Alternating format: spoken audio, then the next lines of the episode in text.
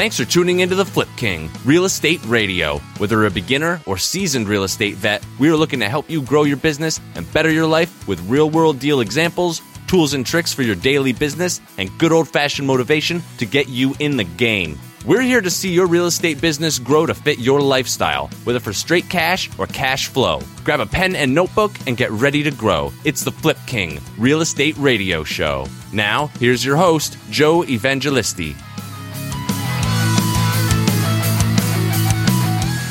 All right, guys and girls, Joe Evangelisti, theflipking.com. Got a real treat for you this morning. I'm on the way to actually negotiate a deal, so I'm bringing you through it real time on the podcast. This is actually a deal that I've talked about before, or uh, I should say, a continuation of a deal that I've talked about before, and I call it the replacement recipe.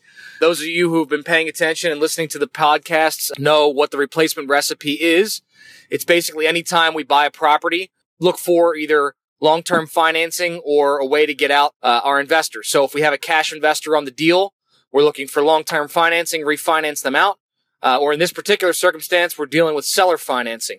So those of you who've listened again, I, I, I bought three duplex properties from this gentleman already. All three times he held seller financing. The one time we actually refinanced him out of his seller financing and he still kept a second note on the property for about six figures. So in that case, we actually had a six figure profit on a property that we've never had any of our own money out of pocket on. I'm actually on the way right now to meet with this gentleman, talk about his last duplex. The only thing he has left that he owns is a duplex and his single family house that he lives in. I actually assume that we're going to end up buying the single family from him in a couple years too, because he's in retirement and he's getting ready to relocate. Him and his wife love to travel all around the world, so uh, they were gonna they're gonna try to I think go somewhere in Alaska. Anyway, on the, the, the road right now, on the way to see him. And the whole idea is there's a duplex that he has left. It's a little bit undervalued as far as rents. He's getting like $800 a month for each unit. I think they're both uh, two bedroom units. And a very uh, quick synopsis and the, almost the same property that we bought from him about two years ago. He had the same kind of circumstance. He was getting $800 per unit. He, he's owns all these properties for almost 30 years. The one that we bought from him last year had tenants for almost 25 years on both sides. And ironically, both tenants left at almost the same time. So we bought it vacant. We did a little bit of renovation on it. I'm going to try to get the numbers right, but they might not be exact. I basically paid him $180,000 for the property and he brought $15,000 to the table. Now he seller financed the entire deal. So we have a $180,000 mortgage on the property. But in reality, we basically paid him 165,000 because he gave us $15,000 at the table. Any way you can pay yourself to buy a deal, I always think is just, you know, it just doesn't get any better than that. I mean, that's just an infinite return on your investment. You have no investment. You're actually getting paid to take the deed to a property. So in that, in that circumstance, he gave us 15,000 at the table. We put about 15,000 into the property. So we're, let's, let's call it break even. But we rented both units within two months of buying the property.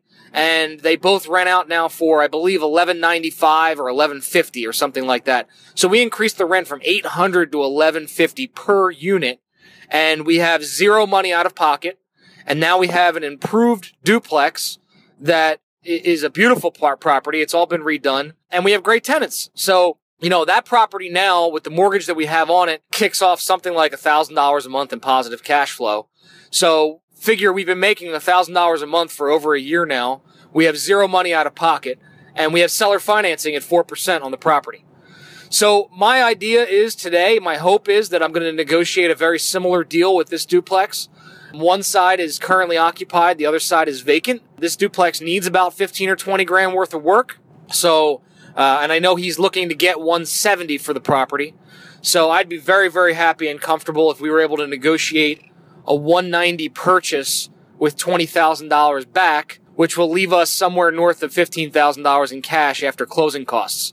And what that means is, and I know this sounds crazy to some folks, but that means that this gentleman is going to bring $20,000 to the table in order to sell us his property.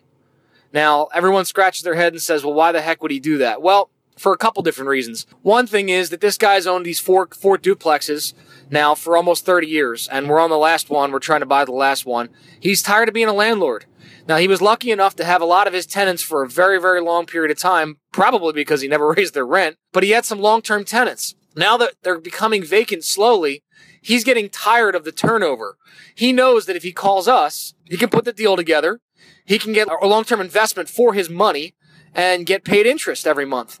So it might not sound like a lot. You know, he gets 4% interest, so he's getting a couple hundred dollars a month, but he doesn't have to do any work at all. So he would rather bring $20,000 to the table to get rid of these properties, knowing he's going to have an investment on that same 20 and know that he doesn't have to spend the 10 or 15 or 20 that it takes to renovate this duplex the way it should be for a new tenant and he doesn't have to deal with the work and the hassle. This is also a gentleman that him and his wife do a lot of the work themselves. He's getting up there. He's got to be 80-ish. I'm saying, uh, you know, I'm thinking 80-ish. And, uh, you know, I'm sure he doesn't feel like painting porches and, and replacing windows.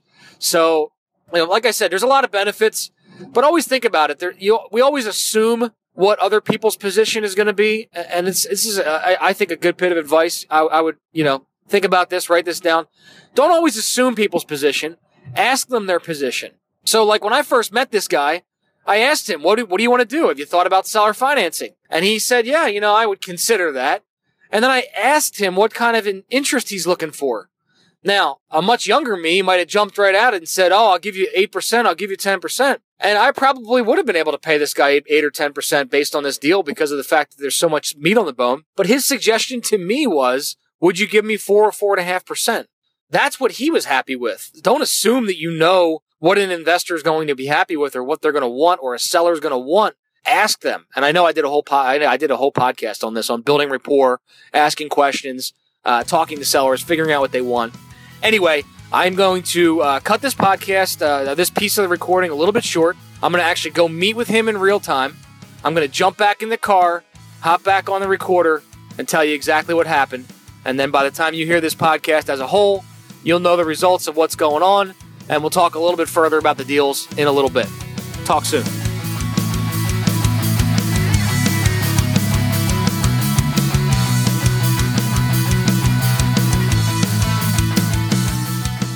Okay, I'm back. I just got done meeting with my seller slash investor about that final duplex, and uh, I want to give you a recap. This is what happened. First of all, I went in there with no preconceived notions of what we thought we could get done I just kind of assumed that we would get done something similar to what we did before. And my thought was if I could get the property and leave the closing table with ten or fifteen thousand dollars out of um, in my hand, uh, that would be a win for us because I think we're going to spend about that on the on the renovation of the duplex.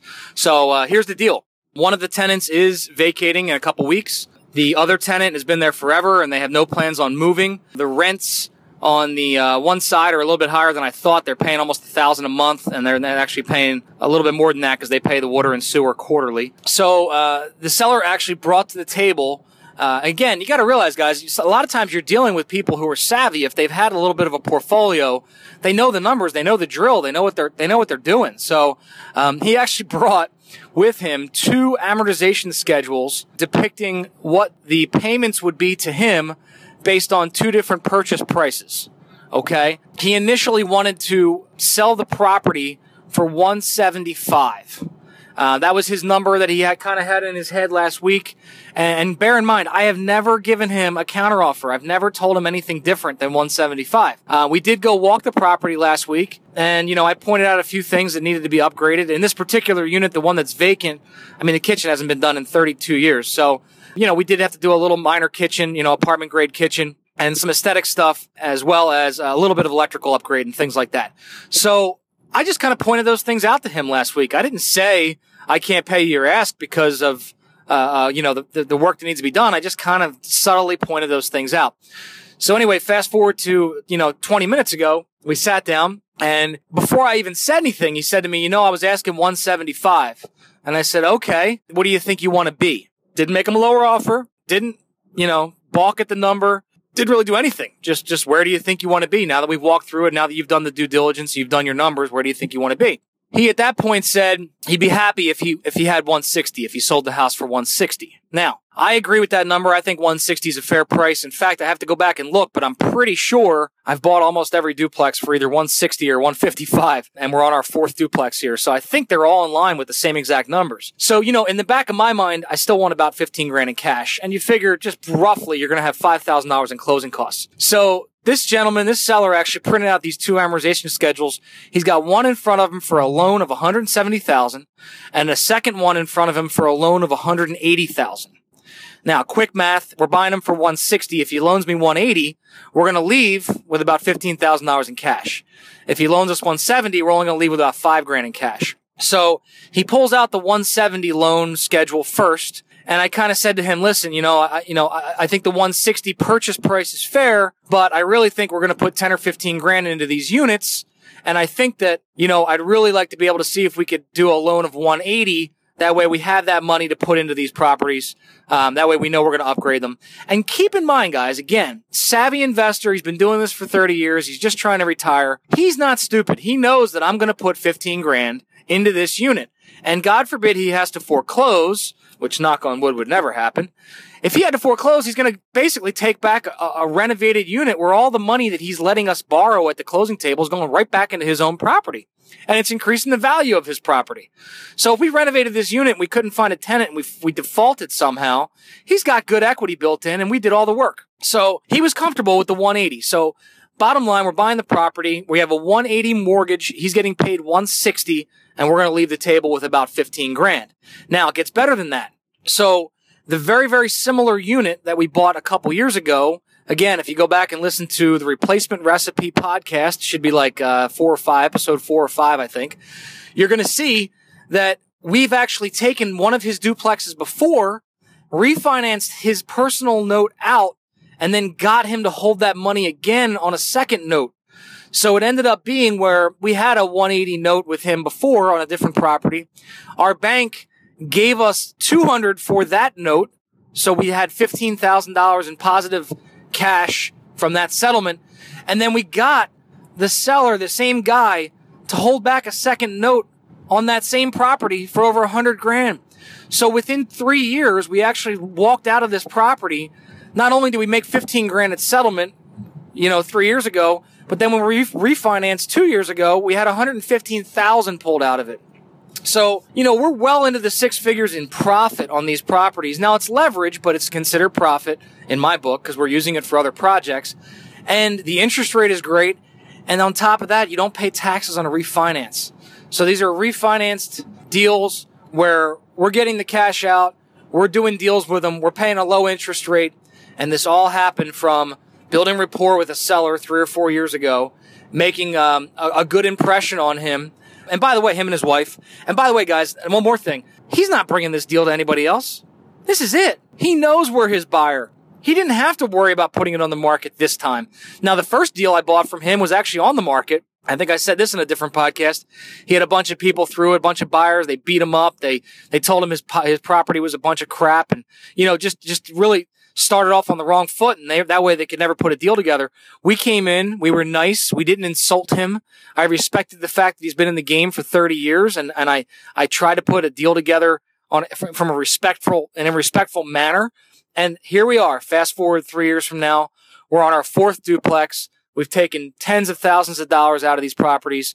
We've done other deals with that money. We've done a lot of things with that money and we're buying our fourth property. And on top of that, he even said, at this meeting, look, put the money into the property, put that 15 into it, and he's open to doing other lines of credit for other properties. So not only have we gained an investor, we've gained physical assets and, and investments. We've gained a friend. We've gained a little bit of a mentor because this guy's been doing this forever. I mean, he answers all the questions we need to know. Anything you need to know about these properties, of course, he knows about it. So we call him all the time. Just a really good relationship. And it's just one of very many relationships that we have that are very similar. But I wanted to give you guys a real time look at a deal. So there you have it. Just closed the deal in the time that it took me to have this conversation and, and record this podcast on the way there and the way back. It looks like we'll be closing this deal in a couple weeks. By the time you hear this podcast air, we'll probably be probably be closing the deal in a couple days, and uh, we'll walk out of that settlement with about 15k in positive cash. I call that an infinite return because it's it's cash that comes in my pocket that I didn't have to put any of my money out of pocket to get. So uh, just I don't know. 10 different ways that this is a good deal. So uh, I hope you enjoyed it. I hope you guys learned something from it. Please, please, please hit me up at the podcast, theflipking.com. Give us uh, your comments. Go to the Flip King Facebook page and leave your comments there. Uh, we've gotten some really good feedback in the last couple weeks and questions and comments. Uh, also, you can hit me up at J Evangelisti. That's J E V A N G E L I S T I. Uh, that's my Twitter handle, and you can check us out on Periscope. So I'll be doing a lot of uh, live video feeds coming up here shortly. We're doing a lot of good Q and A live on Periscope. If you don't have Periscope on your phone, you should definitely download it. A lot of ton of free information that we're giving out. Uh, really good stuff. You know, you can start to try to get involved with our hot seats and our possible masterminds coming up here shortly. Love to help. Love to give out the free information. I hope you're uh, taking advantage of it. Remember, get off your seat and get out there and do something. Be proactive. Uh, the money's not going to come to you unless you go after it. Look forward to next podcast recording. Until then, get outside and invest.